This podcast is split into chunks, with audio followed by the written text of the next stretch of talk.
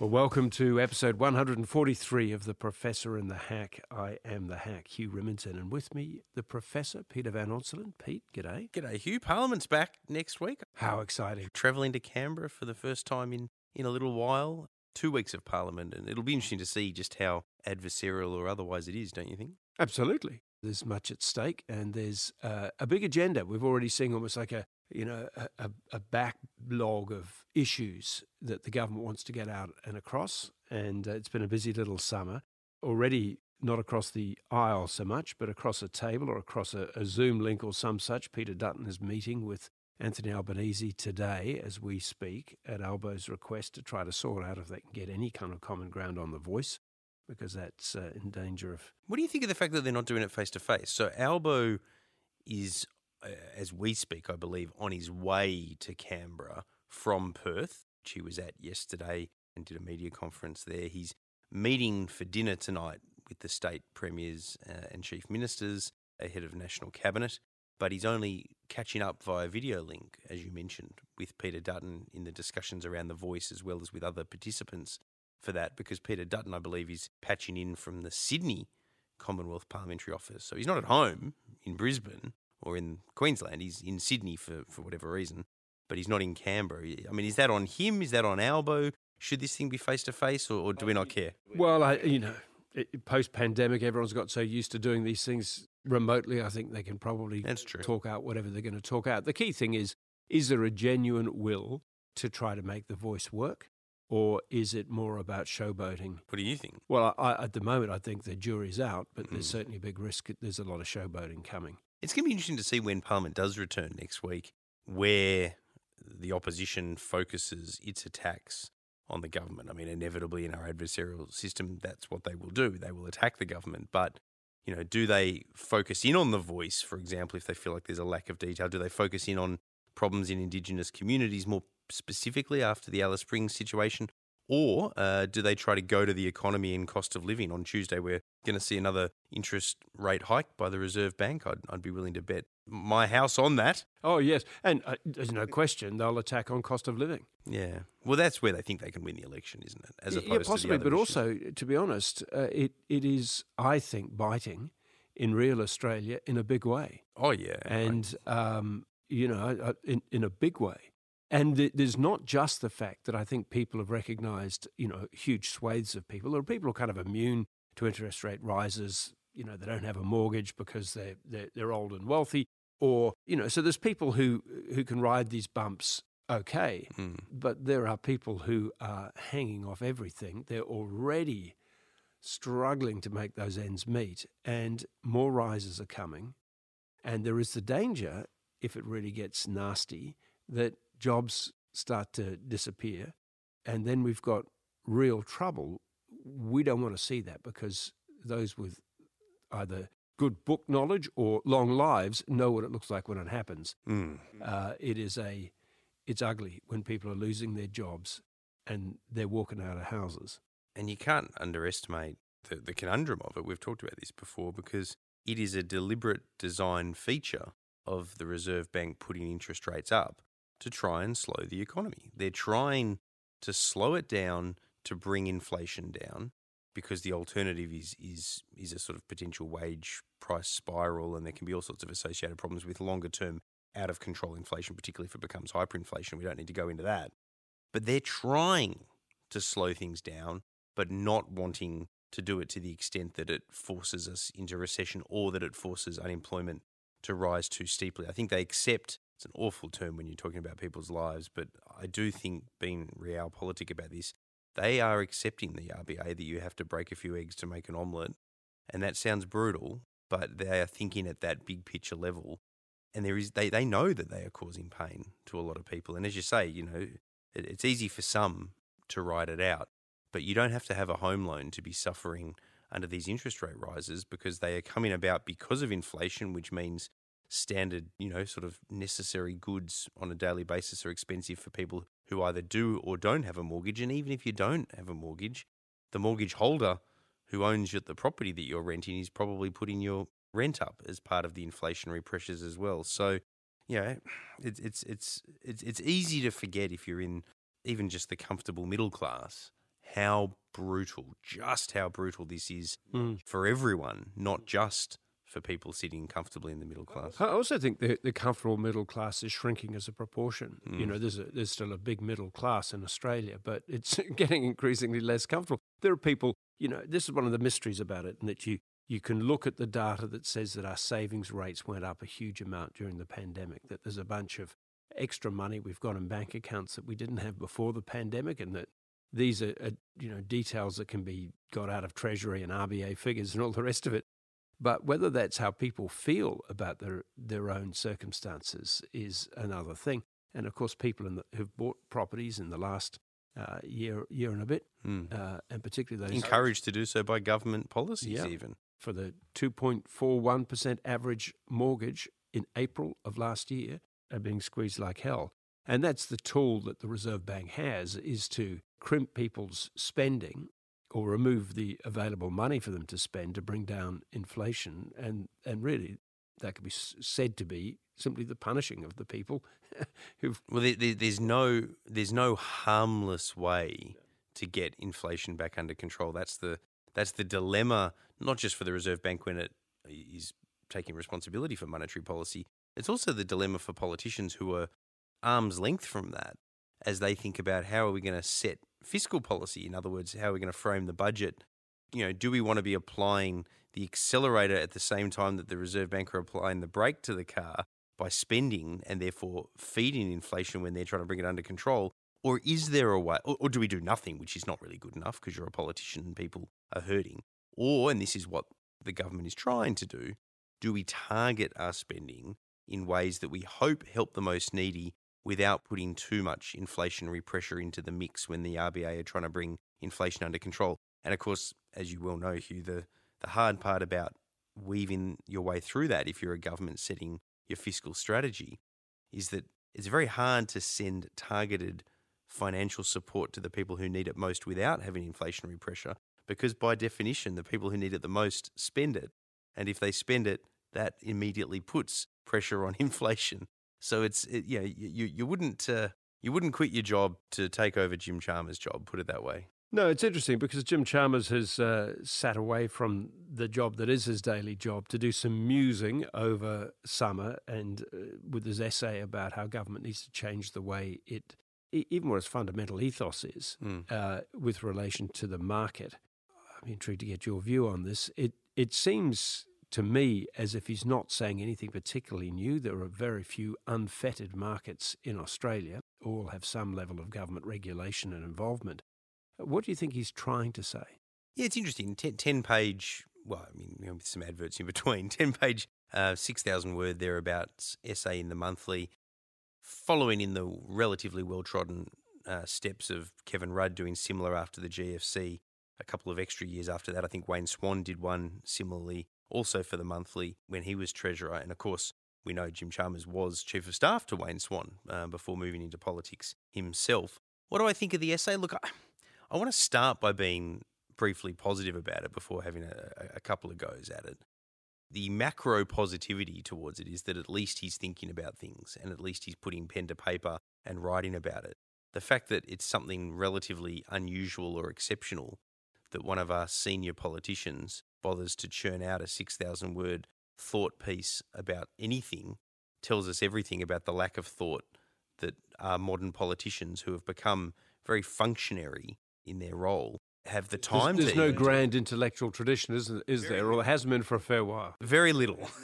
and I mean, I question how many of them could frankly do it and get published if it was done by a blind peer review, for example. And I probably question whether this one might have been published if it was done under blind peer review as well, which which takes me to the criticism. Yeah, I, I'm glad he's doing it. And Jim Chalmers is no dill. You know, he's got a PhD in political science. Uh, He's written other things before. But what worries me about the piece, at least he's thinking and at least he's doing it, but there's not a lot of substance to it. And I'm not exactly sure what his market is here.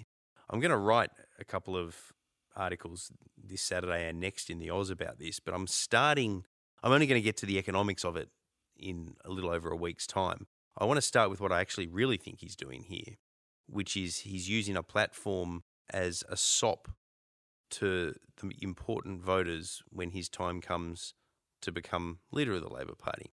Yes, I'm not suggesting he doesn't believe in the economics and the arguments he's making, but I, the reason it's largely vague and the reason that it's hard to pin down beyond the superficial is because I think its design intent, and I don't know this, this is my guess, is this is an early pitch by a treasurer who wants to be leader one day, not for voters, not for the wider left, which it might appeal to in some of its economic thoughts, but it's a pitch to Labor's members who now have a 50% say in who becomes leader. And it is very hard for right wing figures to get elected in that new environment of the Labor leadership rules. It's one of the reasons that Bill Shorten only just beat Anthony Albanese when he had very few people in the party room, was because Albo won the popular vote back in 2013 60 40. It's the reason that Albo was untouchable after the devastation of the 2019 defeat, because once Plibersek exited the field and he was the only left wing candidate, the Bowens or the Chalmers or the Clare O'Neill for generational change, none of these were ever going to be able to muscle up with that membership vote. And I think Jim Chalmers is savvy and I think he wants to be Labor leader one day. And I think he knows to do that, he needs to signify or signal to that part of the party membership that he's one of them. And I, and I think he does believe it, by the way. He's a disciple of Wayne Swan more than Paul Keating, I would argue, from his time staffing for him as opposed to writing his doctorate about Paul Keating. So I think that's what this was mostly about. It was him sending a signal to ordinary Labor members who will get a 50% say in who the next leader is. This will be years from now. It may not even happen for many electoral cycles, but he wants to be well placed for that. And I think that this is him starting to lay the markers for that. And the reason, Hugh, that it is as vague as it is, is because he's not quite sure where that goes yet. And that's fair enough because it's going to be a long time before he has to put meat on the bones of this as a leader. And in the meantime, as a treasurer, well, he can have some ideas. Albo may agree or disagree with some of these broad brushstrokes, but ultimately he's beholden to his prime minister and his cabinet. It's interesting. I think it's a fascinating insight into how the process might work, and it might explain some of that non, uh, going to use a Rudd term, specificity about it. Because, you know, if he'd put out a statement that he wants death taxes or something else, you know, he knows that'll get in the back file. A- any kind of policy proposal or even a broad idea that might later on turn out to be a stinker will always be held against him. Yep. So he's so there's going to be nothing in there. Just to be clear, we need death taxes. It is an absolute joke that we don't have them. I'm not advocating them as I hear people falling over listening to this without finding other tax cuts. But I don't know about you, Hugh, but I can't think of a better time to be taxed than when I'm dead. I'd rather be taxed when I'm dead than while I'm alive because it means I've got more money to spend while I'm alive. And sure, my kids and others, whoever would end up getting that money, will get a little bit less. But I used to do this in undergrad when I taught first year politics. I'd ask the class, what do you think is the ethos of Australia? And it was always egalitarianism was where we ended. We're an egalitarian society. Then you posit to these 18 year olds, what about if we get an introduction of death duties happening then or abolish inheritance altogether? And they look aghast at it. Well, the problem they think is that it that's a theoretically nice idea, but you can't do it in practice. People find ways around it. Then I press the button on my PowerPoint that reveals that the overwhelming majority of the world have death taxes. And yeah, there's problems along the way, but there's problems with every tax policy setting. We're one of the few countries that doesn't have it. And of course, the reason we don't have it is because Sir Joe Bjelke-Petersen abolished it in Queensland and all the wrinklies moved up there to retire. So every other state had to abolish it as well. We should have a federal tax, which is a death duty. It would raise good revenue. It can replace other taxes. That's the important thing. It doesn't have to increase the tax burden. I would rather pay tax when I'm dead than when I'm alive. Would it make us more egalitarian? I think it would. I mean, I don't want to oversell that ideologically. I think it is one of a multitude of contributing factors that would make us more egalitarian. The super rich usually find a way around these things. And, and That's the point, isn't it? Well, you forever try to deal with the super rich? But they find a way around everything. And you just have to kind of, if you like, deal with that. But they, you know, they do that with income taxes. They, they, they go offshore. They do all sorts of things. Governments are forever chasing the super rich. But that's not a reason not to have death duties because they're already chasing the super rich with every other tax that they say is a cornerstone of our system. Dr. Andrew Leigh, who's got a PhD in economics from Harvard, no less, he merely floated the idea of death duties in a book he wrote long before he even entered politics from memory when he was a professor at ANU about them as one of a number of new tax options that could be looked at. And then that was used against him as the years rolled by. It was used against the Labor Party as though it was Labor Party policy. They ruled it out more quickly than they thought for more than three minutes about the concept. Death duties are a policy that countries that have conservative governments have right around the world.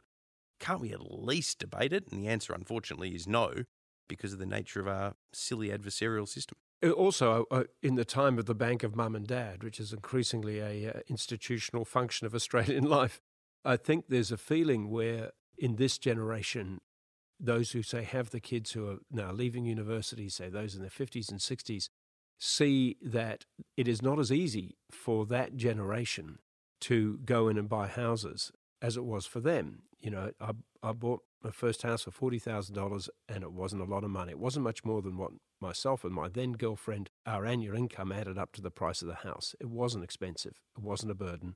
I had two houses by the time I was 27. It was easy and I wasn't well paid. And that's just simply not true. And so part of the argument against death tax, the kind of the emotional argument, is that I want my kids to have at least the chance I got. And given that getting into property in capital cities is bloody tough, unless you've got some help, you sort of feel as if you owe it to your kids, and the kids feel as it might be owed to them. Oh, I don't doubt all of that. That they get the maximum, and, and that's part, partly what I think. You know, the world has changed a bit since those death taxes were introduced. But given that only a third of Australians even own property, that means that two thirds of Australians, by definition, are missing out on that. No, no, no. A third have their property completely owned. So then there's about another third who are paying it off at any given time. So have mortgages, and at some stage will presumably pay off a house. I think that's my understanding. Well, yeah, whatever the numbers, there's a there's a, a very sizable chunk, whether it's a majority or a min- or a sizable minority, who don't even own property, right? So what about their kids? You're exacerbating the inequality between even the middle class and the lower class, which which used to be it used to be easy to traverse your way into the middle class in Australia relative to other countries.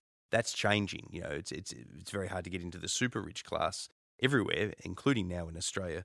But I mean, uh, to answer that, I mean, I don't disagree. I mean, my kids would be aghast if they didn't get their inheritance there. They're basically structuring their lives around it.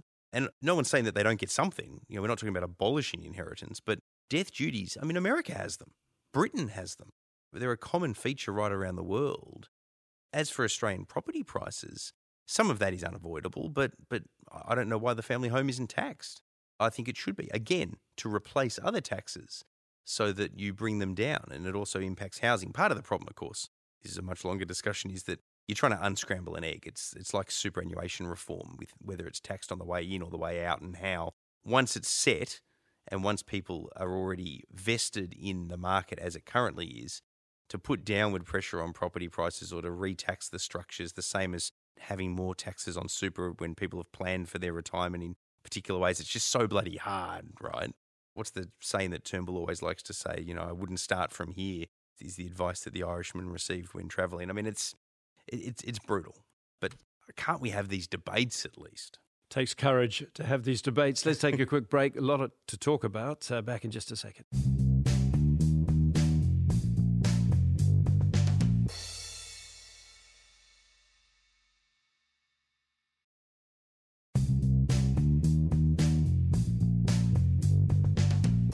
Welcome back. This is episode 143 of The Professor and the Hack. And I want to talk about Medicare reform because this is another big issue that's coming up.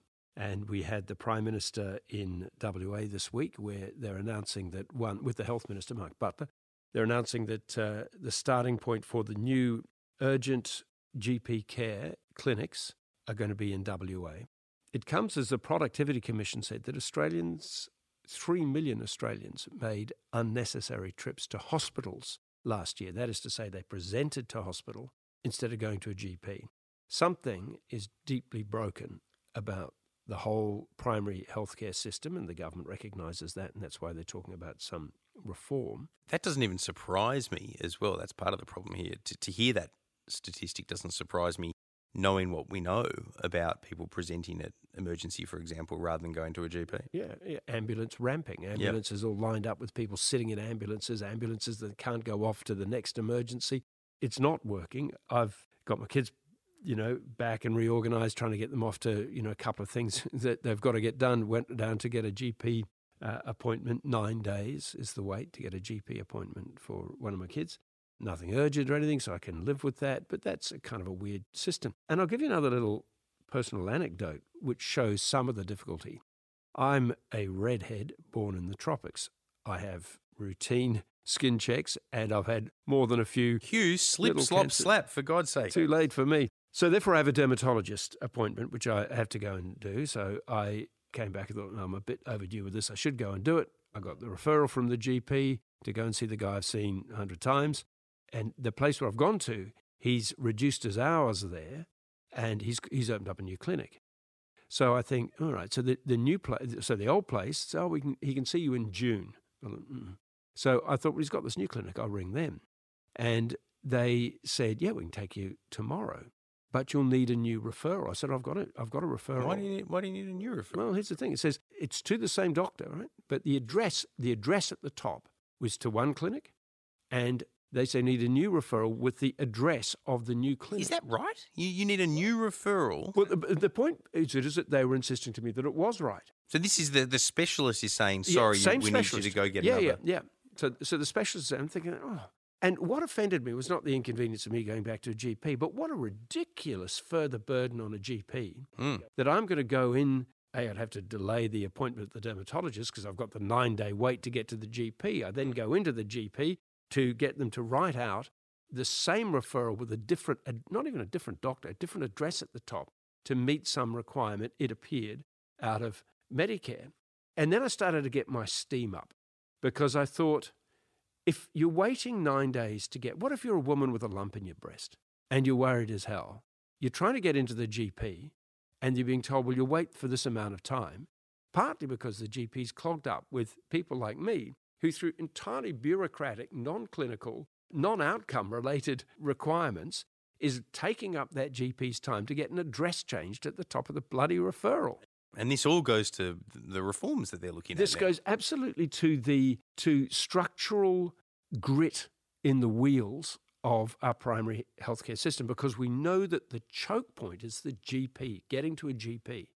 And because you can't get to a GP, people turn up to their hospitals. And because the GP is no longer bulk billing, which is increasingly the case across Australia, people who can't afford the gap turn up to the hospitals. And the hospitals can't cope, so they start to fall over. So I put it out on Twitter, and I got a lot of responses back from, among other things, a lot of GPs who say, it's bollocks. You don't need to do it. So did you go back and tell your I went- specialist that? Yeah, so I went to the specialist when I, when I went in there. The, the people that are nicest people in the world, I don't give them a hard time, and an excellent dermatologist. And so I, I showed them some of these responses, including links to government, you know, websites, uh, you know, you know the, the information. Did you get your appointment? Got the appointment, got the thing sorted out. While I was in there, the practice manager at the new clinic went through this Twitter feed and all the responses and came out and said, "Well, I agree that you know we'll do you with the wrong address at the top." So what? So what was their concern? There, I think the concern is is that part of the reforms that are coming for Medicare is going to be a much more I don't want to use the word aggressive. I want to say assertive auditing by health authorities, the Department of Health, of practices that are happening in the medical system. And I think that quite a lot of medical practitioners are concerned about being audited, a bit like a tax audit. And they want to make sure that every, some people thoroughly deserve to be audited because there's some rotting that's now baked into the system, so we're told anecdotally.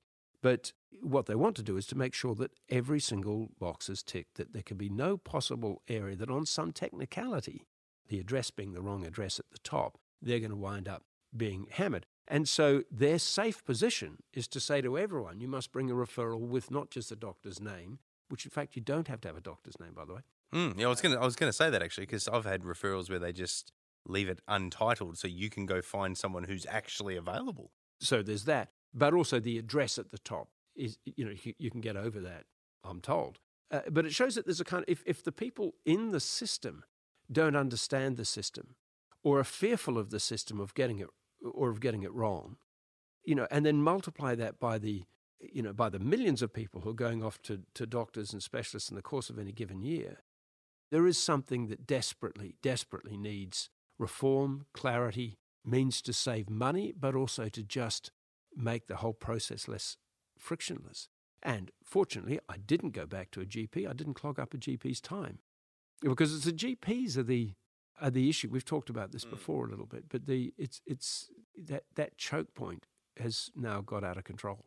Well, I mean, look, uh, so our, our local GP is, I mean, they're not taking new customers, if that's the right word, new clients. I think we call them patients. Patients. yes.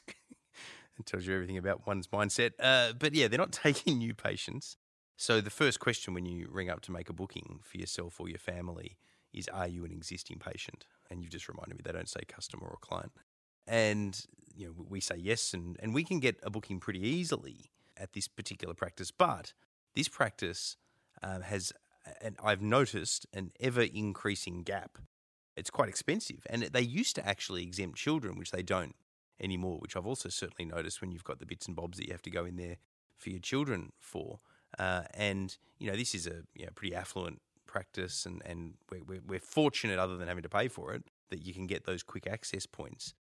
But even then, you know, it's still very busy, and and those gaps are, are big, and and we have rare healthcare needs. You know, touch wood at the moment in our family, but you know, if you've got regular healthcare needs, you know, the idea that you can't even get in to see a GP for an extended period of time in a lot of places, most places, much less scour the modern equivalent of the yellow pages to try to find one that still does bulk billing, which would only add to the time frame, no doubt. It's just, yeah, it's it's ripe for reform. Yeah, and worse across the regions and so Oh, on. E- absolutely. e- even arriving in Canberra when I, I moved to Canberra in 2009 with young, uh, one young kid on foot, as they say, and my wife pregnant, heavily pregnant at that stage. We we did that thing. We started to look for doctors. We rang around and we got the same thing. Sorry, our books are full. Sorry, our books are full. And we were thinking "That- that- that's unbelievable. You can't actually find a doctor in this town. Eventually, you did.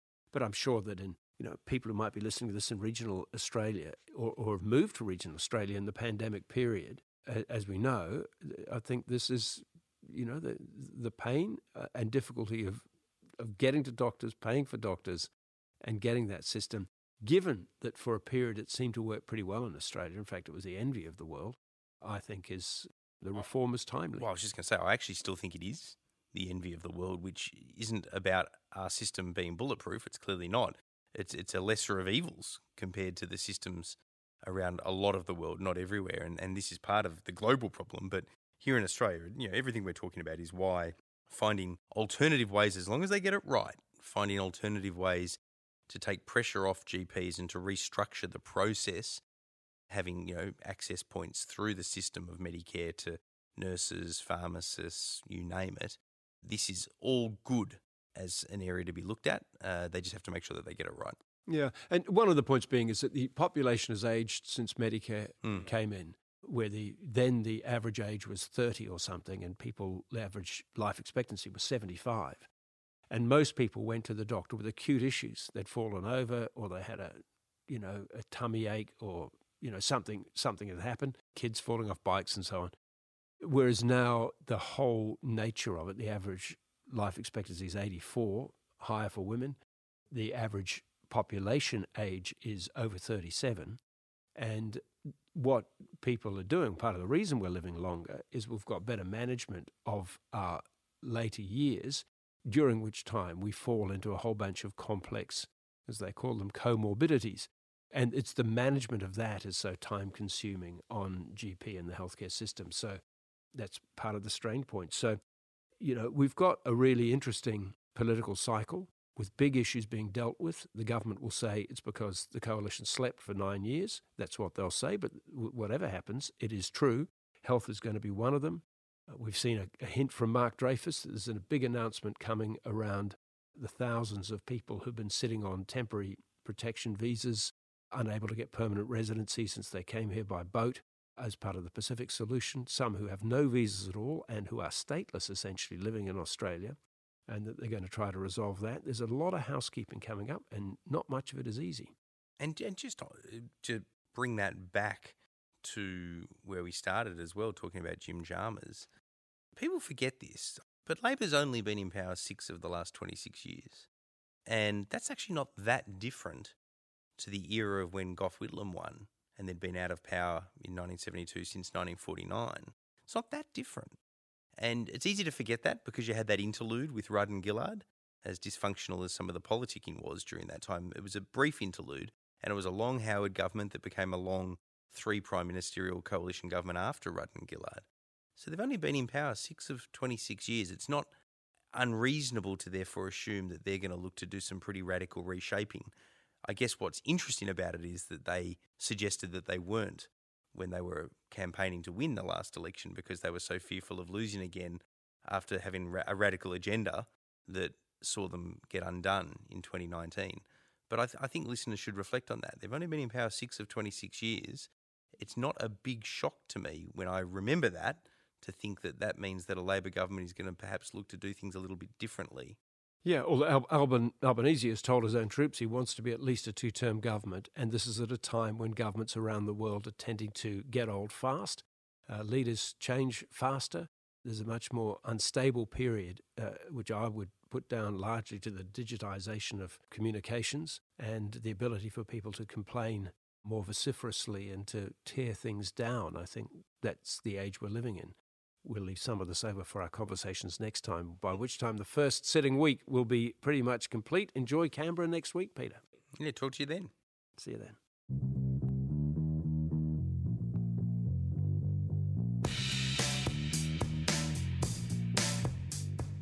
You have been listening to The Professor and the Hack, a Network 10 podcast. To make sure you don't miss any episodes, subscribe in your favourite podcast app. Thanks for listening.